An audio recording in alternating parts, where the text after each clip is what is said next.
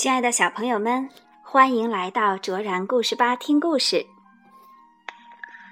卓然姐姐，你能不能给我讲一个故事？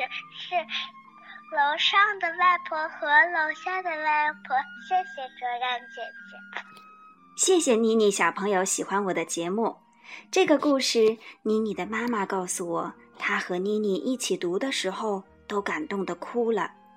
这是个很温馨又会让人有些难过的故事。但是，生命的轮回是任何人也无法违抗的自然规律。还是邀请小朋友和爸爸妈妈们一起来听。周末别忘了一起去看看爷爷奶奶、姥姥姥爷，一起感受家庭的温馨和亲情的温暖。好啦，让我们来听这个故事：楼上的外婆和楼下的外婆。美国的汤米·迪波拉文图。孙晴峰翻译，河北教育出版社出版。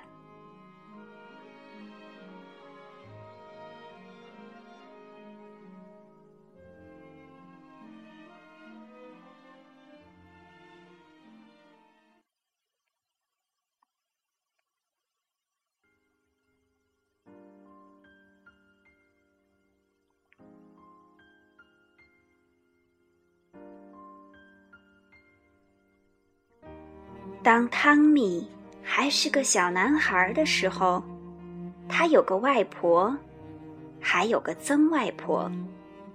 他很爱他们。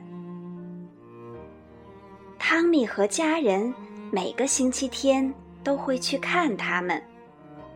外婆总是站在厨房里的大黑炉前面煮好吃的东西。汤米的曾外婆已经九十四岁了，她的身体很虚弱，总是在楼上的房间里躺着。汤米叫他们“楼上的外婆”和“楼下的外婆”。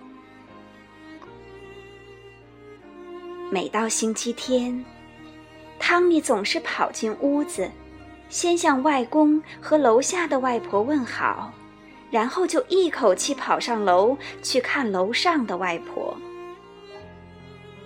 楼上的外婆总是会这么说：“来，自己拿糖吃。”每次，汤米打开衣橱上的针线盒，里头总是会有薄荷糖。有一次。楼下的外婆走进来，扶着楼上的外婆坐到椅子上，还用毛巾绑好，免得她跌下来。汤米问：“为什么楼上的外婆会跌下来？”楼下的外婆说：“因为她已经九十四岁了。”汤米说：“我四岁。”我也要绑在椅子上。从此以后，每个星期天，等汤米拿出针线盒里的糖果，楼下的外婆就会上楼来，把汤米和楼上的外婆都绑在椅子上，然后他们俩就一起吃糖，一起聊天儿。楼上的外婆跟汤米说了一些小矮人的故事。她说：“小心那个帽子上有红羽毛的家伙，他很爱玩火柴。”汤米说：“我会小心。”楼上的外婆说：“快看呐，他在那里，就在发刷和梳子的旁边。”看见了吗？汤米点点头。当楼下的外婆忙完炉边的工作，烤好要给汤米在回家前吃的蛋糕以后，他就会上楼，把汤米从椅子上解下来说：“好了，我们都该睡午觉了。”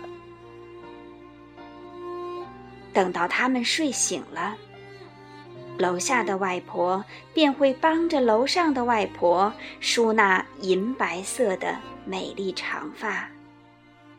然后，楼下的外婆拿起梳子梳自己的头发。汤米总是说：“绑牛尾巴。”楼下的外婆就把头发转呐转呐，转成麻花。再盘到头顶上，夹好。有一次，汤米的哥哥跑到楼上来，刚好看见楼上的外婆躺在床上，头发披散在肩上，他立刻跑开了。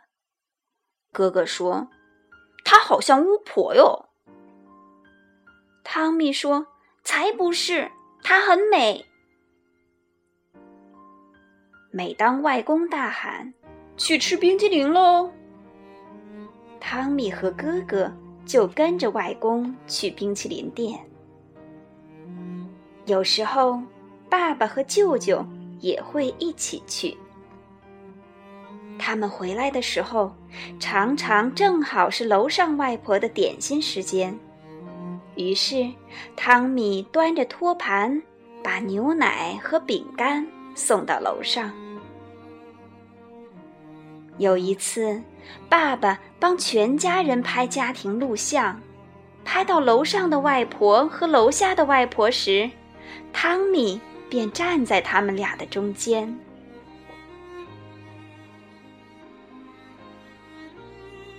有一天早上，汤米刚睡醒，妈妈就走进来告诉他。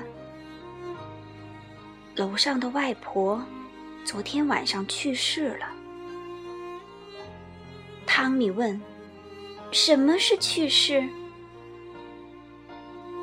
妈妈回答：“就是她再也不能和我们在一起了。虽然那天并不是星期天，他们也去了外公外婆家。”汤米还没有向大家问好，就急忙三步并作两步的跑上楼，跑进楼上外婆的房间。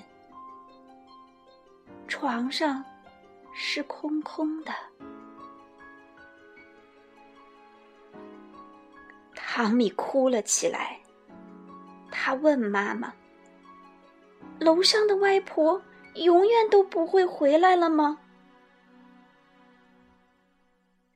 温柔地说：“不会了，不过每当你想起他，他便会回到你的记忆里。”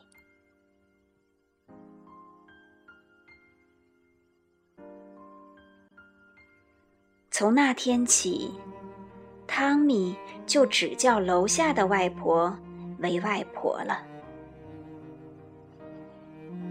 几天以后，有个晚上。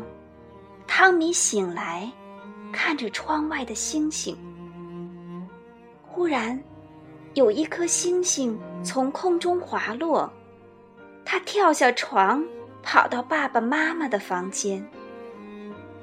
汤米说：“我刚刚看到一颗星星掉下来。”妈妈说：“那也许是楼上外婆给你的亲吻呢。”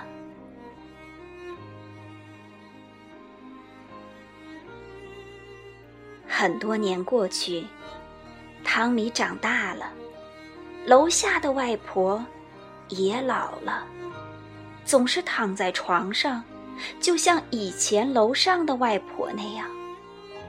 后来，她也去世了。